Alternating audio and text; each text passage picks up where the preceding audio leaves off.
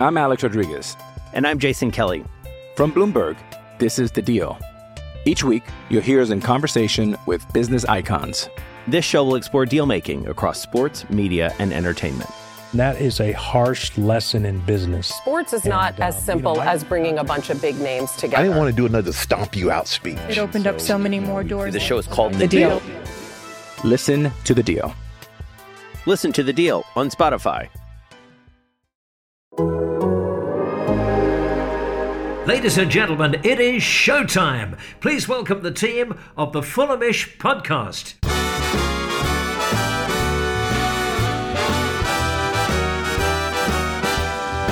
It's the Fulhamish podcast, your independent voice of Fulham FC. My name's Sammy James, and welcome to the show today. Thank you very much for listening. And as ever, this show is brought to you by The Athletic UK. We're going to be looking back at Monday's win over Leicester City, the final word on that, before looking ahead to bottom half of the table, Manchester City. Who thought we'd be saying that as we enter into December? And we're going to be going in depth on Andre Frank Zambo Anguissa.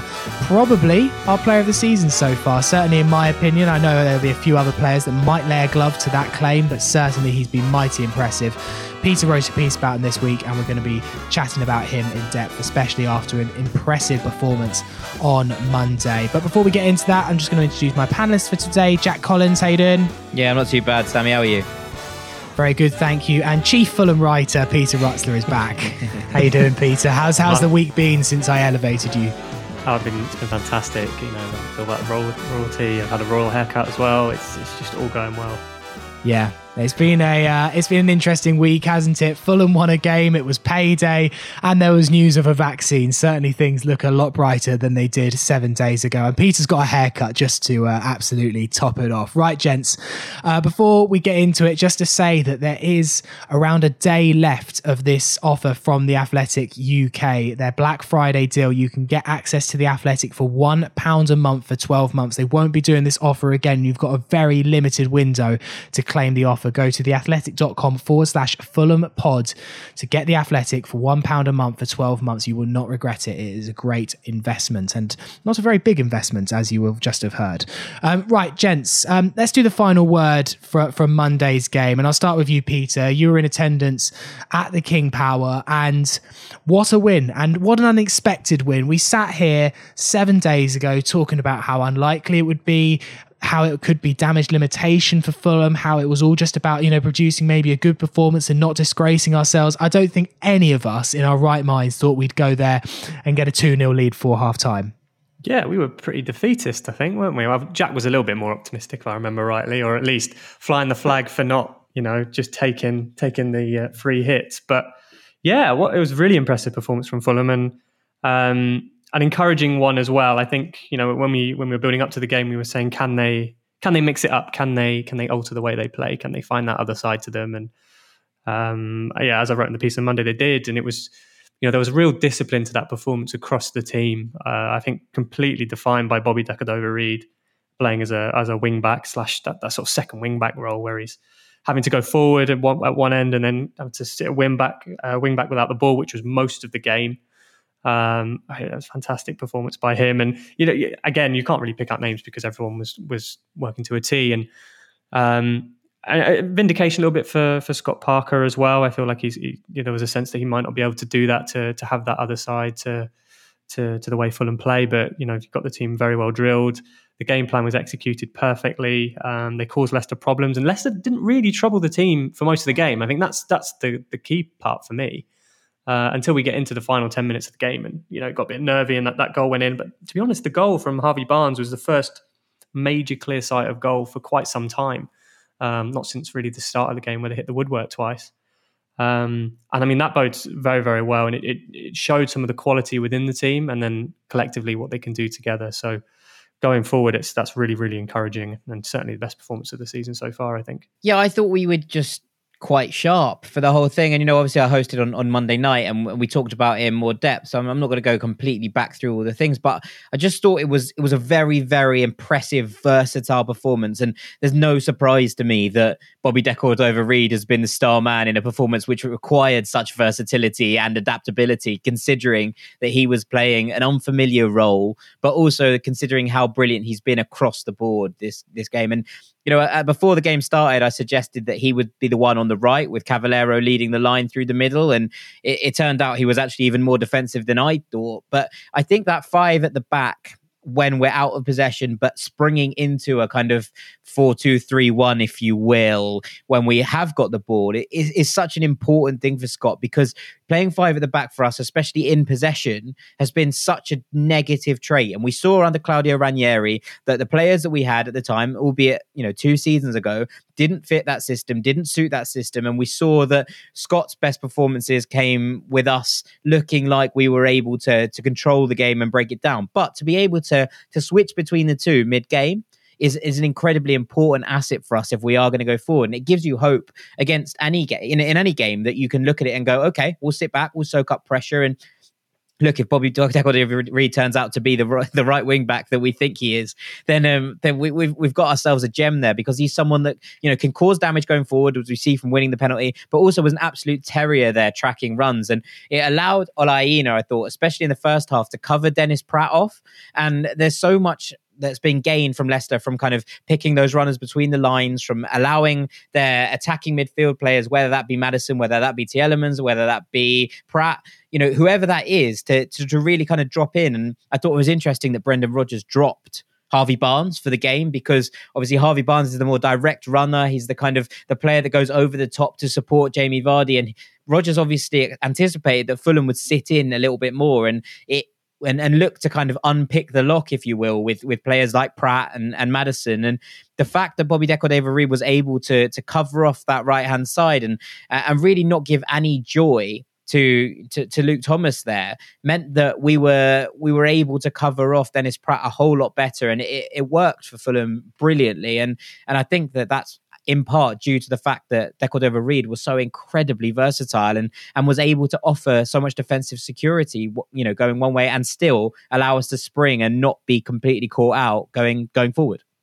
Yeah, I was so impressed watching on on Monday night. I really, really was, and how for large swathes of that second half I wasn't too worried. I mean, it was a long second half because Did Fulham didn't create an awful lot, and we were just penned in like the trenches with our back five and then a four in front. And there was a couple of moments on the counter, wasn't there? But there wasn't a lot. There just actually wasn't a lot, uh, even as a neutral, to get excited about in that second half because we weren't creating an awful lot, but Leicester weren't breaking us down. It was just a stalemate for a large part of it. And even once Leicester scored, and I really was worried then, I thought, God, nine minutes plus stoppage time. This is just going to be horrible. And yeah, Leicester had a couple of moments and they got a couple of crosses in, and there was a few ricochets I was worried about. But ultimately, I think we had the best chance to go on and score score the next goal in that added time. So yeah, it was a fantastic win on on Monday, Peter. And just from the you know, looking at the league table, and yes, it's only 10 games into the season, still really early to be making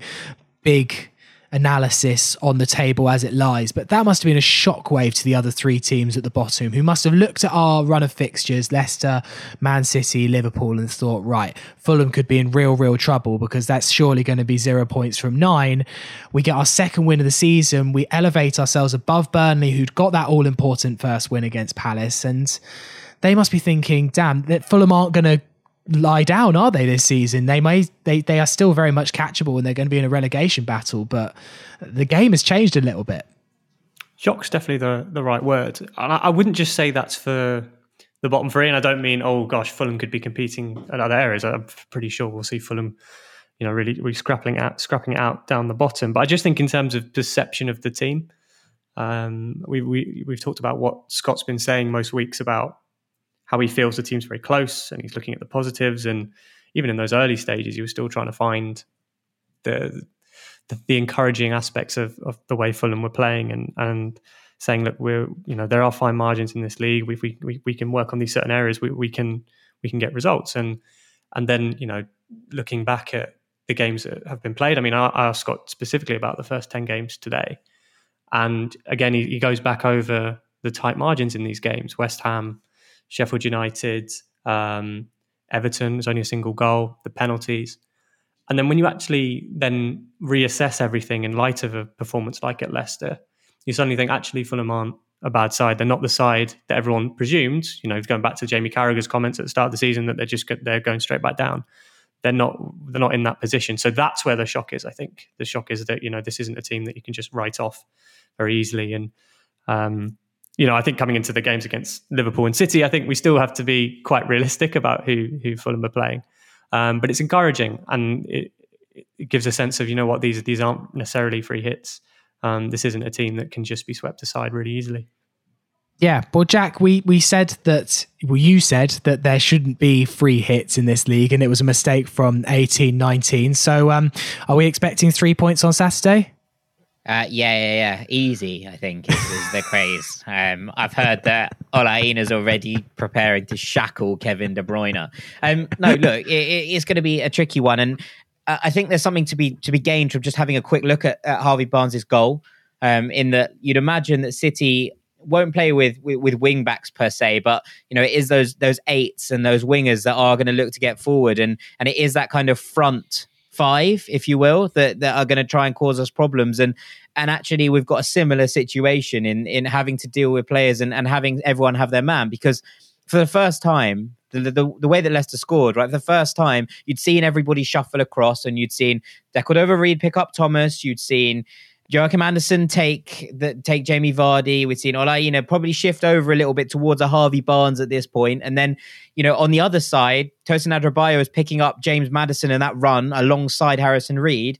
And Anthony Robinson's job is to cover off James Justin, right? For the first time in the whole game, James Justin gets the moment where he can look up, pick a pass, and get the ball into the box and leads to a goal. And it's the first time I thought that Fulham had switched off defensively and, and and immediately we concede. And and and ultimately that's what we're up against here right? We're, we're up against teams that if you switch off for a split second they are going to punish you. And we have that even more against Man City this weekend, and and even more again after Liverpool uh, the weekend after. So there's something to be said here that it's all well and good, and we should be, you know, looking happily at this victory. But also, you look at that goal and you think, okay, we can see exactly where that came from. Everybody needs to be on absolute tip-top form if we are to to frustrate City. And and let's look at their game in the Champions League this week, right? And I'm not saying that Fulham are as good as Porto by any stretch of the imagination, but what what, what Porto have going for them is that they were a very very resolute defensive side. And afterwards, you looked at you looked at what Pep said, and they said, "Oh, were you surprised that Porto was so defensive?" And he said, ask the manager. And Sergio Conceição, who's the, the Porto manager, said that he was like, well, if I had the the squad and the budget that Pep had, then I'd be playing attacking, expansive football as well, and I'd be annoyed that I couldn't break down a low block. And Fulham have got to look at that and think, okay, right? The the block frustrated them for Porto. They've played midweek. They've got to play again on Wednesday. There's there's not an easy kind of turnaround time here, and and Fulham got to try and take advantage of that. I'm not saying that it's going to be easy, but it's the same thing with Leicester, right? They played Braga uh, on on the Thursday night. They played on Monday against Fulham, and they play again tonight. And part of their eyes have got to be a bit like, okay the Europa League going on over there. I know that Leicester have qualified, but I know that Man City have qualified, but they're still looking to go out there and make a statement to win those groups to to make sure that their position is secure for the next stage. And at that this point of the season, that's a massive priority because the games they play in February are, less easily recoverable than a group game than a than a league game now against Fulham. So if they drop two points here, yes, okay, it's annoying and City will be very, very frustrated by it. But ultimately, if they drop points next week and didn't win their Champions League group and ended up in a much harder draw in February, you'd imagine that has a much larger impact on their season. And so, with that mind, with that in mind, and I think Fulham took advantage of this a little bit against Leicester, you've got to try and prey on that, and and hopefully we can we can do that.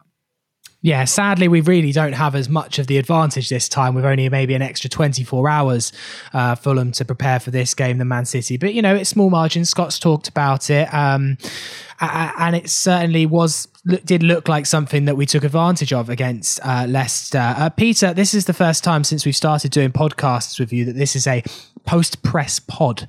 So you've been to the press conference with Scott Parker, and we're recording afterwards. So, uh, what was said? What were the interesting bits of news from it?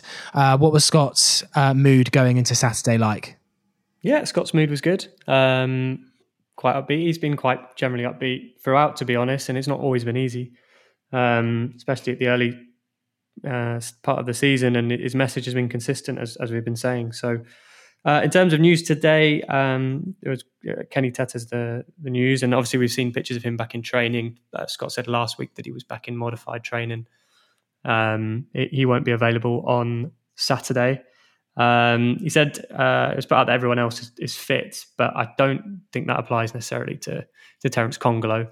Um, but in terms of everyone else, it, it, it looks good. Um, full options available. Um, yeah, he was asked about um, the captaincy, obviously with with Joachim Andersen um, taking the armband for on Monday night with with Tom Cairney and Alexander Mitrovic, uh, both on the bench. Um, didn't really see that to be an issue. sort of batted that away quite quite uh, quite comfortably, really. And to be honest, it didn't. Well, I mean, it didn't seem like an issue for him, and it, it seems like it's something that isn't really an issue at the moment. Obviously, it's a a bold step for for Joachim Andersen, a really positive sign as well that a new player that can come in and immediately fulfill that role on the field and and and be a leader, um, which is really really encouraging. Um, but in terms of what that means and, and delving into the the science behind it, I think it's more to do with having the options that Fulham do and being able to to rotate. It seems a weird thing. Like I've seen a couple of people raise this question, and and there there was there was quite a, a big fuss about Joachim Andersen taking the the armband. It didn't seem to be to me like that much of an issue because I, would suggest that maybe the only player on the pitch who, who could have had a, a bigger claim for it in, if you will, kind of via history is is a Harrison Reed. You know, no, I don't think you're looking at the rest of the team and going, oh yeah, like natural leaders in, in positions. Harrison Reed, perhaps, but you know, Joachim Andersen's obviously come in and, and, and kind of marshaled the defense in that way, and and it, it seemed like a kind of a natural pick. Obviously, captain Samp a little bit when he was when he was there, and it, it was one of those things that that didn't jump out to me as being a major problem, but it, it looked like it was highlighted at the press conference as something reasonably major, and and Scott kind of was a bit confused as to why it was being asked in such a way. Yeah, I think that's kind of the two sides of it. Um, one side being it does. I think it's well, from an outside view. You think, oh, well, they change a captain there. That's that's unusual. It's a new player coming in. This is strange. But I think the impression from within the team and from within the club and Scott's thinking is that it's not. It's not not a major issue. And I, I agree. I think when you look at who could actually take that role, um, Joachim is one who does stand out. I, I think it was one of the most striking things actually when when Joachim Andersen and and Tosin Adarabioyo came into the team was how vocal they were. And I remember talking about it on, on the pod before that they are really good communicators. The same with Alphonse Areola and how between that you look back four, they are very good at um, marshalling. And that's not necessarily an easy thing to do. Obviously, you'd expect it for, for a defender. But in terms of coming into the team for the first time and and then taking on the responsibility to lead the team out, you know, that's that's quite a big step. Um, but as you said, Andersen's got pedigree for that. Um, and he, he's done that before at Sampdoria, uh, and coming through the whole way through his, his younger age groups as well. He, he, was always seen as that sort of that character, a quite strong character that people would look to. So, um, yeah, I, I, non-issue, I think for for now anyway.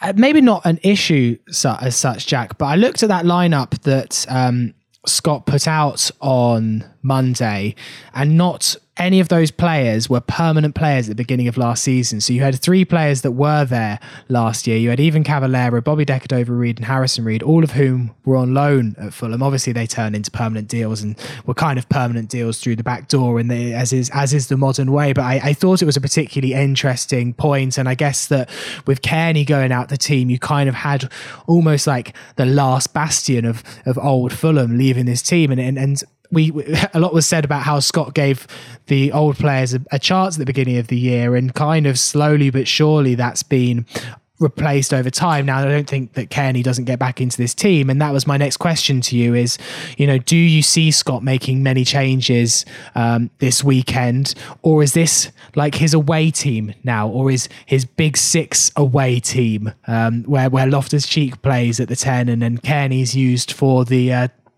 games at home where maybe he has more space and time to, to do the damage that we know he can. Um, I think there's there's there's validity to some of that. Part part of me, just to address the first point, thinks that you know how many of these loan players or new signings, you know, are, are going to be permanent. And you look at you know, even the likes of Areola has a has an option in his contract. Aina has an option in his contract. We talked before about how we thought that Andersen is one that even might, you know, despite not having an option, might be made permanent at this point next year. Anthony Robinson's permanent. Tosin Adarabioyo is permanent. Harrison Reed has now been made permanent. Uh, Anguissa is permanent. It's these. This isn't a team suddenly that I think, oh, none of these players are going to be here next year. And there's an element of that that counts. I think there's an element that's important. You know, you look at Loftus Cheek there, perhaps, and, and maybe Ademola Lookman. Although I would say that there might be a chance for him to be a, a Fulham player next year as well if we stay up. That you're looking at a side that, that seems to have something about it and and that kind of team spirit and all of those things. And and and like you say in the second part, I think what Scott proved was that he's able to rotate his side and. Uh, I'd actually potentially bring Tom Cairney back in for the weekend. I think him for Loftus Cheek is maybe the only ch- you know only change I would maybe make. Uh, I think that we we might look for a little bit of uh, of kind of precision in the final third. Uh, and I think that we've seen with Tom Cairney that he's able to to control games higher up, and he is able to to put his foot on the board and slow things down a little bit. And and I was surprised he didn't come on uh, in some ways because I felt like when we were we were just looking to slow the game down, calm it down a little bit, he would have been a nice calming influence on the ball. And as we know, he's rarely dispossessed when we do have the ball. So it is one of those strange kind of elements. I think I would bring TC back in. Um, I think you'd have to just be be aware that he was going to play a little bit more, a little bit wider than he perhaps expected. He wasn't going to be that four four one one that we've we've seen before, especially if the you know, especially if Bobby De Cordova is going to drop in at, at, right midfield into that kind of right wing back slot, he's going to have to drift a little bit wider than he's used to. But on the whole, I, I don't think that's a problem. We've seen Tom Cairney play on the right for Fulham before, you know, a long time back. I'll admit it, but it is something that he, he's been he's capable of doing. I don't think it necessarily gets the best out of him always, but if you're playing him in a 4-4-1-1 with the ball that drops into a kind of right midfield role out of possession, I don't necessarily think that's a bad thing. And I think that ultimately him and Loftus Cheek are going to be interchangeable depending on opposition. I think what we expected from from Leicester was a little bit more of a physical fight in the final third. And you know, you look at the likes of uh, of Jonny Evans and, uh, and of uh, Wesley Fofana, and you you think, okay, they're both very very good defenders, especially aerially. Um, and and and maybe you don't want a, a Tom Cairney challenging in the air. You want a, a Loftus Cheek up there to to put a little bit of pressure on. But given you don't necessarily have that against City, you have a team that are are more willing to put the ball on the deck and play it. Then, then perhaps a Tom Cairney is the player that might be able to unlock that for us and release a couple of these runners on on the overlaps. I think it'd be cha- difficult to change um, a winning team, especially with the same caliber of, of, opponent, but same type of match, really, from one that's worked so well. I agree that I think Loftus Cheek and TC might. It does seem that they're interchangeable. I mean, uh, Scott said that that's not the case. There is flexibility um, when I was asked about that.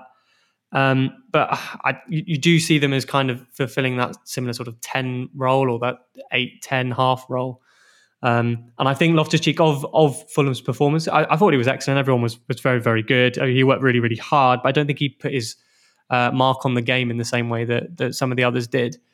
Um, so if you were to make a change, maybe that would be one area. I think as we were going talking about before, Manchester City are a very different team. The way they play with their free eights, as, as Jack was saying, and the high wingers. If you're going to make a change, it may need to be more tactical. And I and I wonder if, for instance, you don't have that same versatile wing back slash winger person and actually have someone who's a bit more stable to just to combat the spaces they try to exploit. You know, that's what they want to do, try to stretch teams and where they've struggled is with their tempo in matches, which hopefully Fulham can can take advantage of. Well, look, we're going to look more into the Man City game uh, later on in the podcast. Uh, Dom spoke to Stephen McKinney from the Esteemed Company YouTube channel for a bit of an opposition view, but we're going to take a break and afterwards we're going to look in depth at Andre Frank Zambo Anguissa. I'm Alex Rodriguez. And I'm Jason Kelly. From Bloomberg, this is The Deal. Each week, you'll hear us in conversation with business icons. This show will explore deal making across sports, media, and entertainment. That is a harsh lesson in business. Sports is and, not as uh, simple you know, as bringing a bunch of big names together. I didn't want to do another stomp you out speech. It opened so, up so many more doors. The show is called The, the deal. deal. Listen to the deal. Listen to the deal on Spotify.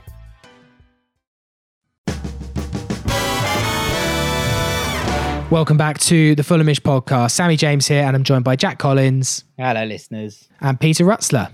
Hi, everyone. Well, Peter, let's delve into Andre Frank Zambo Anguissa, and you wrote a piece on the Athletic UK um, early this week, which kind of delved into his past, really, into his history, into what took Andre all the way from Cameroon to, to Fulham in the present day. And I think the thing that struck me, Peter, is how it has not been a simple journey for, for Zambo. And you look at his clear ability and you think it would be.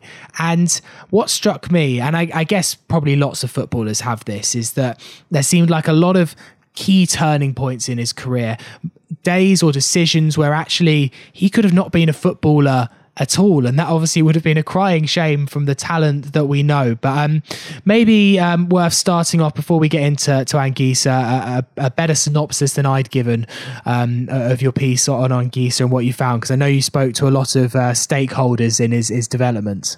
Yeah, no, that was a that was a good summary, Sammy. That was a good summary. Don't do yourself oh, down. Good. Um, no, it's a really interesting story. Um, Anguissa's uh, sort of journey from from Cameroon to to Fulham today. Um, as you say, it's not an uncommon one, and I think it's it's when you when you read these stories about players developing and coming, especially players that come from outside of Europe that come into Europe, the, the, the different sort of challenges, the things that need to go your way, and also the right people that believe in you. Um, some of the people that I did speak to were really important for Frank, and without them and their support and belief in his ability, then he doesn't get the moves at each different stage. Um, there was loads of different dynamics that were very interesting. I think the first part is within Cameroon itself, the tournament they held there, where he was first spotted by scouts from lots of different European teams. You know, Marseille were the team that were there when they saw this tournament. It's an annual tournament that's held in the capital, Yaoundé. Um, it basically gets, I think, it's the eight best academies in Cameroon. They come together uh, for like a week long tournament, and they're in fo- uh, two groups of four. They play each other, and then the scouts and sporting directors that are in attendance they then select the best players, and they're voted. Uh, I think there's 22 of them, and then they play 11 v 11 and some subs as well. And then they're selected again. You know, the best defender, best midfielder, best attacker, and that's where Frank was was first spotted. And uh, he was spotted by a guy called uh, Jean Philippe Durand, who's of, of, Marseille fame from as a player as well. He won the Champions League with them, and he was working for them in a, scouting capacity. Um, and what was interesting is what made Frank stand out because he said there are lots of players, a lot of talent, um, but talent only gets you so far. And particularly when it comes to players from Cameroon or from West Africa or from outside of Europe, there are other qualities that are really, really important. Um, first of all, with, with Frank, he, he, talks about how he he watched him and he was a number ten, which seems a bit strange for us now, seeing Frank uh, in his sort of midfield dynamism and, and taking the, the ball from box to box to see to, to see that he thought of himself in that way as a as a creative ten. Um, but you know, he he spoke to him. He said he spoke to him, and and that uh, Frank took his advice on board. That you know there are two sides to the game. You need to work both ways. And then in the next game, he saw him. He did put in that that work. And what's even more interesting with that, of course, is that this tournament isn't a week, so they're playing every day. So you become gradually more tired as the week goes on. But in in Frank's case, you know, he was adding more to his game that would actually you wouldn't really want to do if you're you're trying to battle fatigue. Um, but those qualities are so important because when you do go to France, it's a massive change. It was a massive change for, for Frank when he came over, and just in the climate, you know, he, he leaves a country where the you know the temperature's thirty degrees all um, pretty regularly, and then you're coming to France, and his first experience is it's snowing in in Reims, and that that was particularly difficult. And and again, it's down to how you're perceived. And and when he arrived at, uh, at Stade de the, who were a famous French club too, and he was put with their academy team, he, he wasn't given that that sort of time. And to develop, which is, is so so important with with these players in terms of ad- adaptation and and Frank's had that the whole way through. You know, you have to learn different sides to the game because he hadn't been in a professional academy. So yeah, I, I mean, without going through the entire piece, the yeah. uh, I look into basically that side of the, the, story, how he came came to Europe, how he then overcame rejection because Ram didn't think he was good enough, as you said at the start, Sammy, that they felt that he wouldn't actually make it as a professional uh, footballer. But he had on his side that he had been scouted by Marseille. They were very aware of him and didn't have that same assessment. They knew that with time he could develop. And Marcelo Bielsa was one of those who agreed with him. Didn't hang around too long at Marseille to work with him, but he did. he did bring him to the club, and, and from there, numerous different influences, and and then went on to went on to Fulham, of course, and, and Villarreal last year, which was very important. Yeah, it's a fantastic piece, of Anguissa. Well worth a read um, on the Athletic UK app. I won't do any more to, to spoil it. Um, Jack Anguissa came to Fulham in 2018, and he was almost maybe alongside Seri heralded as the mistake of the transfer window, wasn't he? Certainly by outsiders to the club. I think fans in the club had noticed that there was some real talent there. But, you know, there were bad days, certainly in the start. I remember him getting sent off at Old Trafford, and that was one of those days I remember where I really, it all really went to shit that day. And we saw definitely still not a red card. I'm still bitter about that. Well, yeah, there, it was actually a very, very harsh one, wasn't it? But anyway, he was heralded as this big mistake, but we saw kind of some glimmering light at the end of that season when Scott Parker took charge in those final five, six games. We were already relegated. The games didn't matter. But we, the one thing that came to light was the performances for Anguissa, and we had this hope that he would stay with us in the championship, and he didn't. And I guess in hindsight, not that surprising. But he's had a difficult time at Fulham, and, and it's only now um, two years and a bit after he joined the club that people maybe outside of Fulham are actually starting to know the, the quality uh, of Anguissa. And there were quite a lot of people saying, I'd love to say I knew that Andre Frank Zambo Anguissa was a great player, but I'd never heard of him until Monday. And um, I think there will be a lot of people that stood up and uh, paid attention after, after what was not just a brilliant assist, but a fantastic all round performance. Yeah, I think this is it. Like, you know, we, we saw Anguissa come in and he, it's important to remember that he was chucked into like a really weird, unfamiliar situation. And now I think that Anguissa is probably still a six you know, I think he has elements of, of box to box about him, but he is a six that bursts as opposed to, you know, a kind of pure eight. And actually, Harrison Reed provides the kind of balance to that because he's a more of a destroyer type, but he has he has more energy in that way. He's willing to kind of break up play a little bit more. We chucked Zambo in. He'd been playing with Luis Gustavo alongside him for the most part for Marseille, who was also able to get forward a little bit, but ultimately kind of relied they relied on each other to to cover up each other's defensive frailties in many ways, and and and alongside each other in a double pivot. They worked really nicely together. Now, there was a lot of chat because he made the mistake that led to the first goal in the Europa League final before we signed him, etc., etc. But that mistake was kind of allowed to define a player that actually played really well up to that point in the final and then played reasonably well after it, to be honest. And it's one of those things where we chucked him in, we played him behind Jean-Michel Seri and Tom Cairney, both of whom had no interest at all in doing any defensive work at the time. And that's not a, a complete you know cop out for either of them that it wasn't what their duties were at the time. And i think we've seen Cairney's role develop since then where he is able to do that a little bit more less. The less said about Seri I think perhaps the better at this point given what we're looking at in the club. But if if we played Zambo in a in a pivot,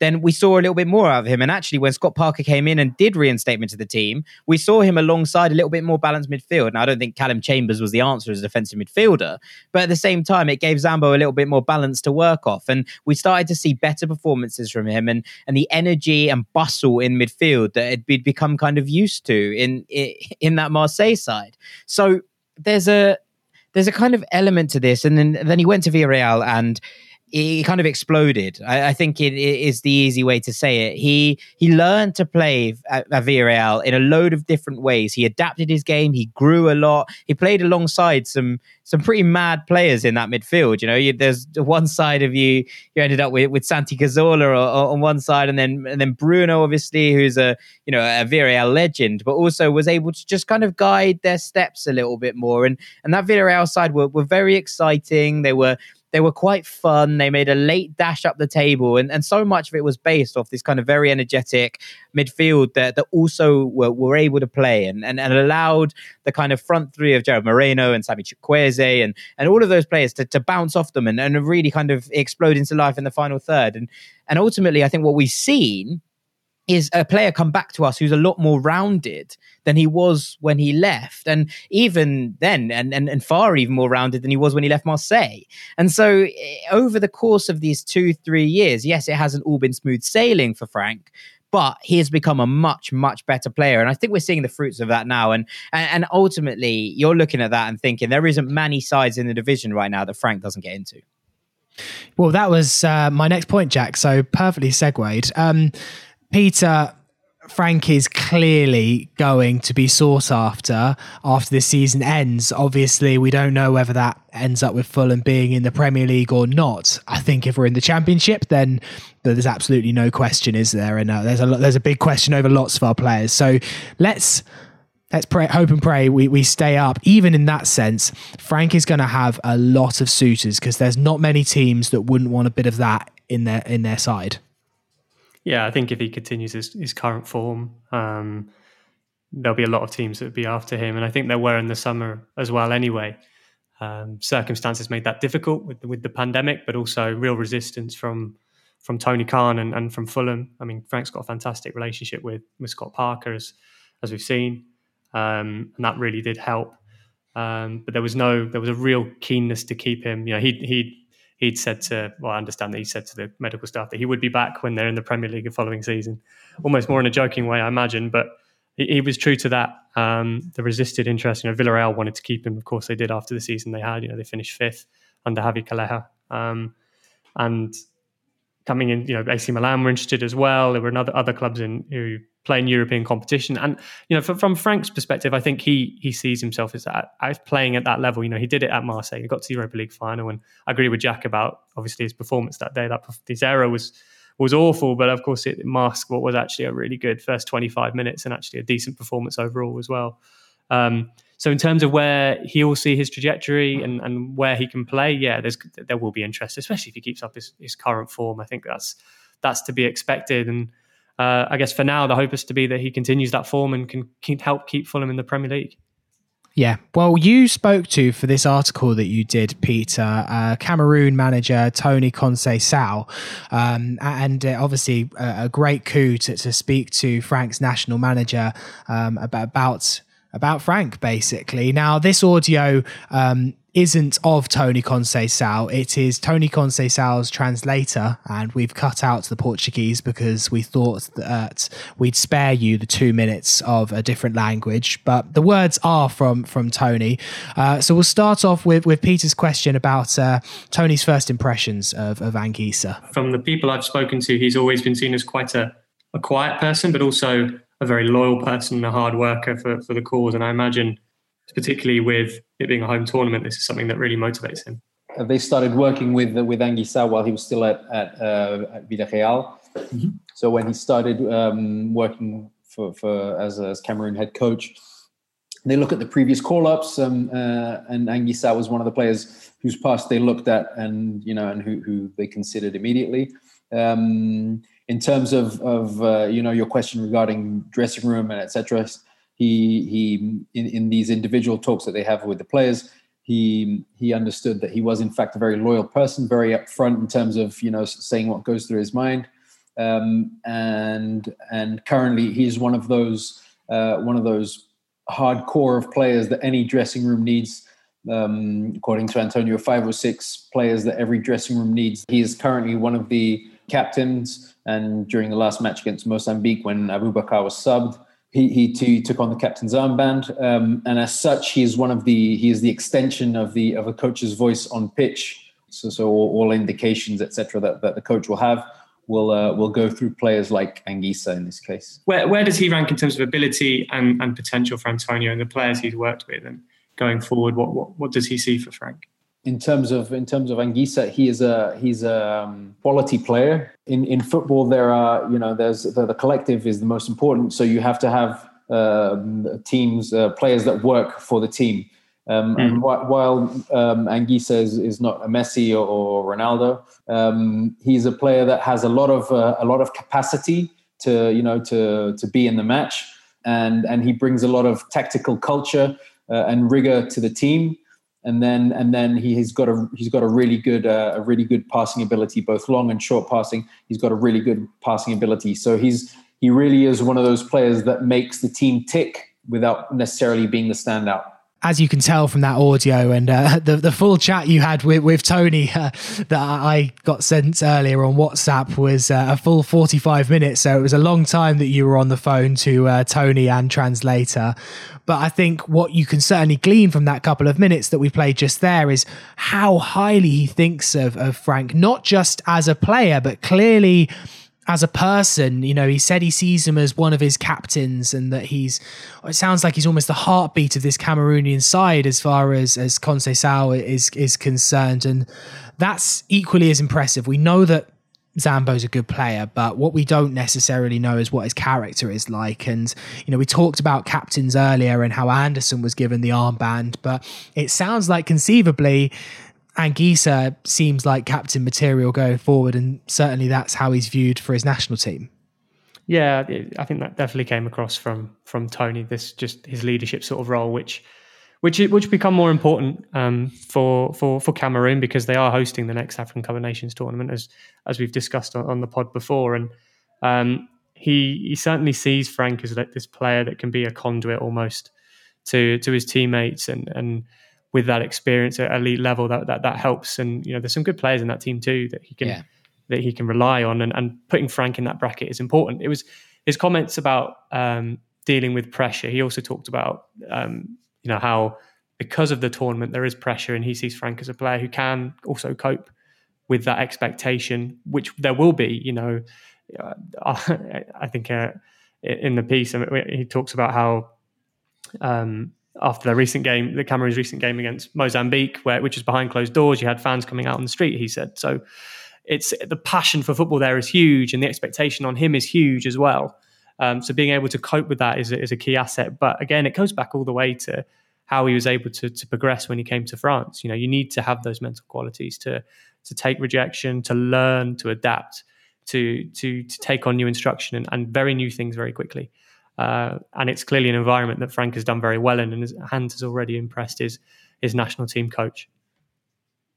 So, Jack, do you think that Frank now plays pretty much every week? As as as as far as I'd look at it, there's not too many teams where I would say need to be on the team sheet a- ahead of him. And you know, we've got a lot of quality midfielders. We've talked about this, but Frank right now, I can't see a reason why Scott would ever not put him in his starting 11 if fit.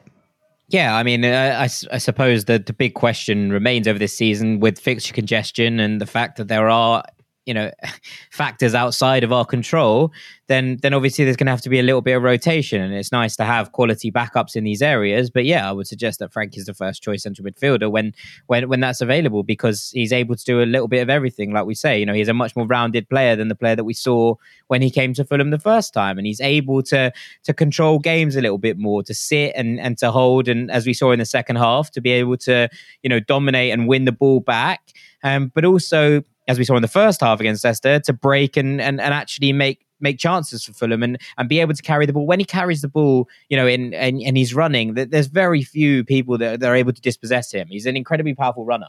And and he's an incredibly technically gifted footballer when he's dribbling. And in, in those two things together make him a very, very important pawn for Scott, no matter what's happening. Because if we're in a game where we're looking to break down along a low block, he's got the the ability on the ball to be able to manipulate it nicely and and be able to shift it around. But if we are defending from deep, then he's got the the ability and and and the the desire and drive to get Fulham up the pitch quickly, as we saw for Lookman's first goal against Leicester. So so with that all in mind, if Anguissa is fit and we're not worrying about squad rotation in terms of depth and and timing and and how tired every everybody is, then yeah, I think that you it's very hard to look past him as the first name on the team sheet. Is he? And I've seen quite a few people say this on Twitter this week. The best player we've had at Fulham since Dembele. Uh, yeah, probably. Um, it, it depends. It's an easy thing to throw at them because they're both similar midfielders, right? They're they're both they're both you know, quite graceful on the ball, but able to to put in a tackle. You know, I don't think he has quite the goal scoring capability of of Moussa Dembele, who was you know reasonably lethal from the edge of the box. Um, obviously, Frank scored for Cameroon in the latest international break, but uh, is yet to get off the mark for Fulham, and it's not not a facet of his game that we've seen hugely, no matter where he's been. To be honest, he didn't score many for Villarreal. I can't recall him scoring a particularly um, heavy amount of goals for Marseille either, which means that, you know, this isn't necessarily an element of his game that he's got. But in terms of quality in the center of the park, I think so. You mean, the question is Dimitar Berbatov, I'd say, is is probably the the name I'd throw out there. You know, Dimi Berbatov is probably the player of the most quality perhaps we've ever had at Fulham, and he came after Dembele. So but he played in a very different position, doing a diff- very different role. So they're very, very hard to compare. Um, in terms of pure ability on the ball, I'd, I would say maybe Dembele and perhaps a Bryan Ruiz, but but you know, I think I think Anguissa is definitely the best midfielder we've had since since Dembele in terms of what he brings as an all round player. Huge praise. I think what was interesting just to take from from the conversations I had about Frank is that there's this sense that there's more to come. And I know that that can be thrown around quite a bit, but as Jack was just talking about there, he's not really known for his attacking play. I wouldn't say that's a strength of his at the moment. Um, but his, the way his game has sort of evolved, you know, as I said at the start, you know, he, he played as a number 10 when he was first playing, um, then went into a professional environment and became a very sort of defensive player, was very good at ball recoveries, has that energy and dynamism in the middle to, to really help dominate games. Um, but there's also a sense that he can influence the other end of the field. You know, Javi Calleja was really big on that, and he, he was saying that, you know, he just playing a defensive role probably limits him, and that he does have the qualities to be effective going further forward. His dribbling ability, especially, we see that in, in games, you know, where he can just turn away from people, drive with the ball, and the, the, the right deftness of touch to to to change a change direction.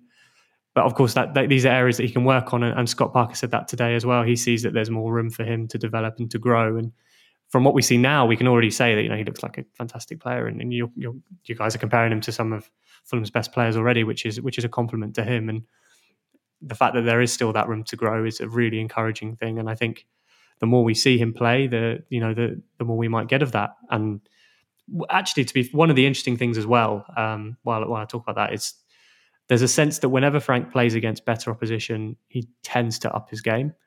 Um, that's the sense from from those who've worked with him, some of those who are close to him. They think that when you put him in a tougher environment, he he adapts quite quickly.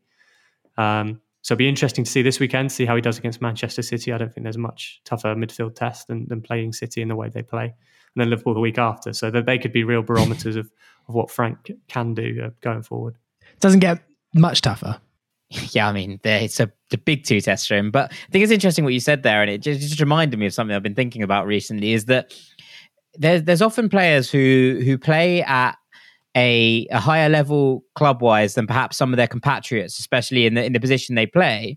And and my heart my head went out to, to John Obi Mikel, right, who came in as a ten and then ended up playing as a as a defensive sort of six eight for Chelsea, but always played as a ten for Nigeria. He always always kind of gravitated back to that role in terms of what he brought to his national team.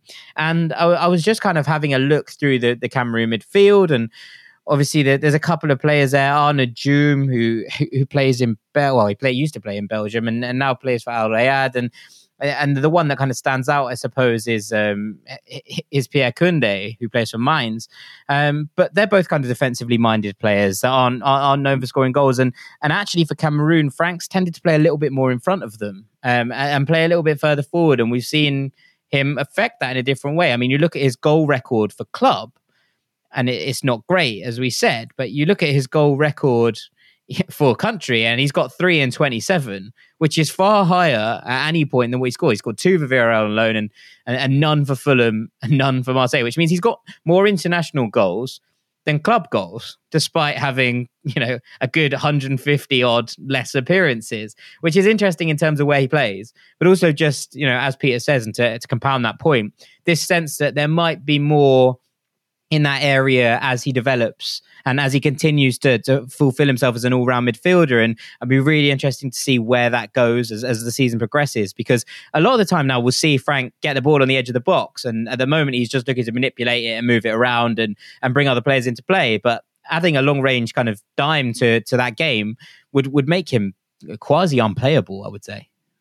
Well I mean I think that it almost could be the one thing, couldn't it, that would just take him to the stratosphere in Fulham fans' opinions at the moment. If there was, you know, it doesn't necessarily need to be a long range missile or anything like that, just any kind of goal would be um, such an addition. And also, unfortunately for Frank and his timing, the games that he played well for Fulham were pretty much once we were relegated in in 18 19 he, there were no real impressive performances that I can massively remember before we were relegated in games that actually mattered. And then he's come back and played really well for Fulham when there's no fans in the ground.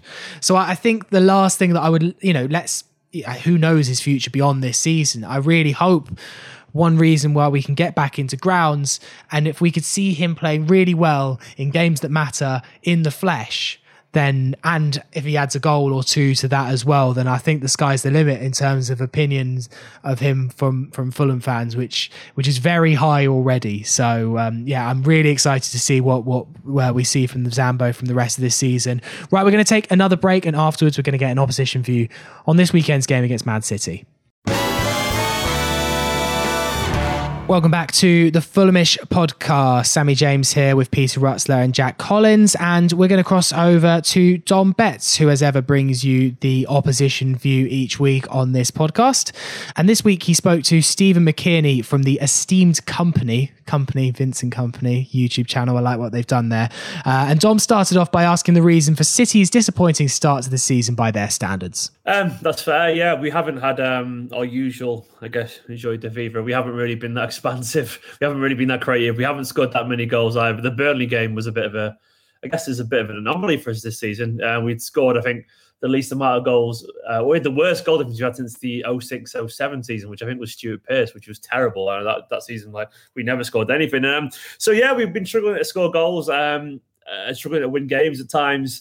Um, I'm hoping things are about to change. I mean, obviously, you never really know in football. It does feel like we've got a little bit of energy back at the moment, um, but it hasn't been a good start. And I think that's probably fair to say. And I think most teams, I know obviously we're still pretty damn good overall, so I'm not going to play too much, but I think most teams probably won't fare us as much as they used to at the moment. Uh, and that's understandable given City's, um, I guess, I say troubles, but it has been, it has been a very lukewarm start to the season so far. And if you going into the season, obviously, what what happened last year, Liverpool completely ran away with it. What what sort of yeah. was were your expectations going into the season? Was it to get close to Liverpool? Was it to win back your title? Is it looking to get that Champions League finally? Well, to be honest, given everything, given City's investment, you know, like no one's naive to this. Even most City fans admit, like, you know, we've spent a lot of money on our team, and we've got one, the, the one, if not the best manager in the world, and some of the best players in the world. So, there's, I mean, expectations and what you'd hope for. I mean, I always expect that Man City these days should be challenging for the league. You know, we, we should. Like, that's just, I mean, I'm not saying we should win it every year because obviously that's unrealistic, but given, you know, um, what we invest in our club in general, City have to be near the top. And I, if I'm being, I'm slightly more optimistic than some City fans. I think most knew that this year was going to be difficult given, um, I mean, I'm not complaining because obviously life's still pretty good for City fans, but we knew we were in for a little bit of a difficult year potentially given obviously David Silva leaving, you know, and obviously we hadn't at the start of the season we hadn't really yet replaced Vincent Kompany either, which is obviously a year old problem. We have looks like we have now in Dias, by the way, but at, this, at the start we probably weren't sure, and then we had a feeling Fernandinho was going to be a bit injured, and Aguero is obviously seems to be on his way out, unfortunately due to injuries. So I think some City fans kind of expected it to be potentially a bit of a you know, maybe a bit of a transition from those players to the next generation. Um, so we expected some kind of um, the realistic ones saying expected some difficulties. I mean, obviously you never know how far it's going to go. But even having said that, um, the expectation still, rightfully so, um, is that we should be challenging for the league, and I, I, think we will do. I think we've obviously had a slow start, but I think it's a weird year. You know, it's a strange year for everyone uh, in every sense of life, and um, I do think it's going to see freak results. I do think teams. Um, uh, will drop points where they wouldn't usually because of, I guess, you know, the schedules and all that kind of stuff. And once again, I'm not complaining, just just I think it's a matter of fact. Um, and obviously as well, like fans in stadiums and all these kind of things. So um, it's a weird time, but having said that, I still expect City should be aiming for the uh, latter stages, if not hopefully winning. Um, you know, the Champions League and the latter stages of the title race as well in the Premier League. It, with City this season, your home record has stayed fairly fairly good th- throughout the season so far. Really, apart from that uh, loss to Leicester, really, I think you're still unbeaten at home yeah. in the league. Apart from that game, it's just been the away games where you've been dropping points. Uh, like we saw at Tottenham the other week. Going into this game against Fulham, obviously it's a game. You know, our, our, to be fair, until 13 14 we actually had a fairly good record up at uh, at the Etihad, you know, I remember the 3 2 when we came from 2 0 down. We came 2 uh, 2 when we came from um, 2 0 down. I think we, there was a, there was a 2 1 or 2 0 victory as well. Uh, yeah. Back, back, back, you know, in the years under Hodgson and Mark Hughes, Martin Jol kind of thing. Um, so go, going into this game, do you, th- do you think it's a bit like the Burnley game that if you put, it's all about putting your sort of sta- stamp on the game early on?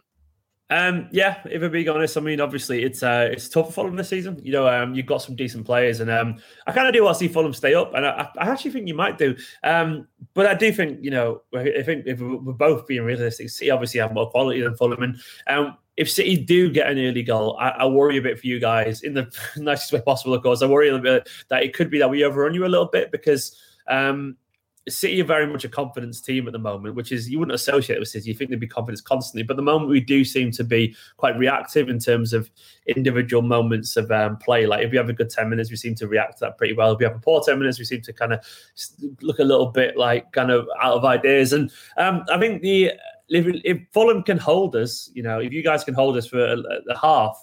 I would feel very confident at that point if you guys getting a point or something like that, or maybe even you know nicking a goal and getting some of us because um, we aren't that good at scoring goals at the moment. So that first half is going to be really, really key. I mean, as we're recording this, City just played um, Porto and uh, we had something like uh, I think it was 18 shots to their two. We, we couldn't score. You know, we had a goal disallowed, but we were all over them. But we're still struggling to score goals. And I mean, I think you'd probably take a point, wouldn't you, at the moment? You know, like uh, the Etihad and stuff like that. So you could easily do that because you've got the quality to do it. Tosin Adarabioyo, since he's come in for us, I think he's been bar a couple of mistakes, sublime so far.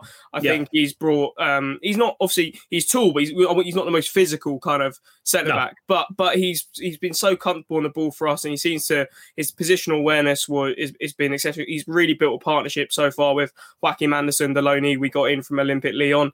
Um, what was sort of the reaction to City when they let Tosin Adarabioyo go? Because obviously he's been at your Euston, he's gone out on loan. Did City ever think he'd get a chance to prove himself, or was it just time for him um, to sort of make a career for himself? I, I was gutted on even being honest. Um, I think he's a better footballer than Eric Garcia. I, that's a controversial opinion from Manchester City fans, but I think he's genuinely better.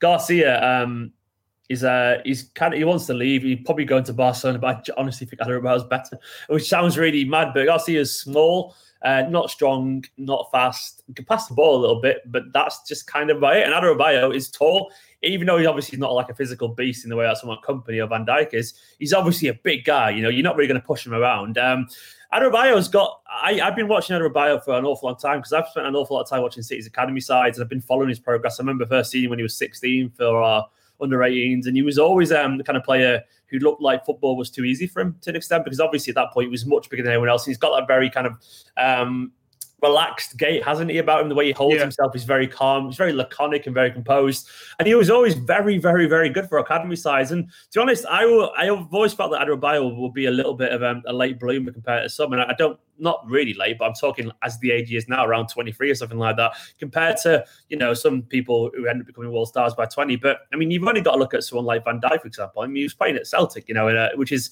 I think, I think the SPL overall, in terms of the quality, is lower level than the Championship, in my personal opinion. You know, Celtic may be better than some of the Championship sides, but overall, the quality.